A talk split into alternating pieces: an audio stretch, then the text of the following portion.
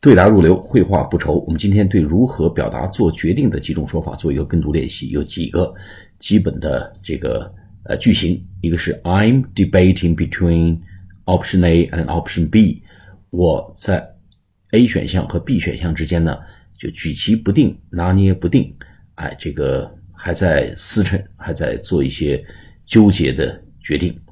还有一个呢，就 I can't make up my mind。我还下不了决心。第三个呢是 I'm on the fence，我举棋不定，我现在很骑墙，就是 I'm in the middle，I don't know what to decide。啊，第三种呢，I'll take that into consideration，哎，我会把你刚才讲的这个呢考虑进去。最后一种呢，就是 I'm having second thoughts。就是 I'm reconsidering my decision。哎，我又有一个新的想法。好，我们来做跟读练练习。第一个呢是 I'm debating between option A and option B. I'm debating between option A and option B. I'm debating between option A and option B. 第二个是 I can't make up my mind. I can't make up my mind.